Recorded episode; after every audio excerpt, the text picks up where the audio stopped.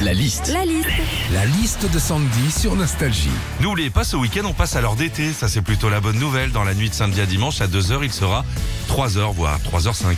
Qu'est-ce qu'on vit quand on change d'heure? C'est parti pour la liste de Sandy. Quand tu changes d'heure, c'est toujours un cirque pas possible. hein. Là, tu te dis, on avance ou on recule d'une heure? Bon, On gagne une heure ou on perd une heure? On va dormir une heure de plus ou une heure de moins? T'imagines cette galère?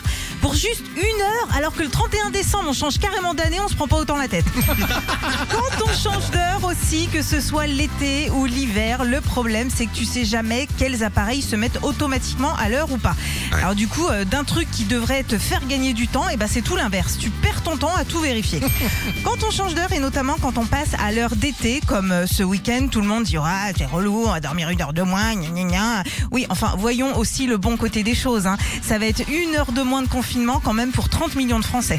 Ah, bien joué. Enfin, quand on change d'heure, la vraie galère, c'est de la changer sur le tableau de bord de la voiture. Faut aller dans menu, sélectionner paramètres, système, data heure, aller dans vue principale de l'écran central, puis dans changer les réglages du format de l'heure. Franchement, en vrai, t'as plus vite fait d'acheter une nouvelle bagnole. Retrouvez Philippe et Sandy, 6h-9h sur Nostalgie.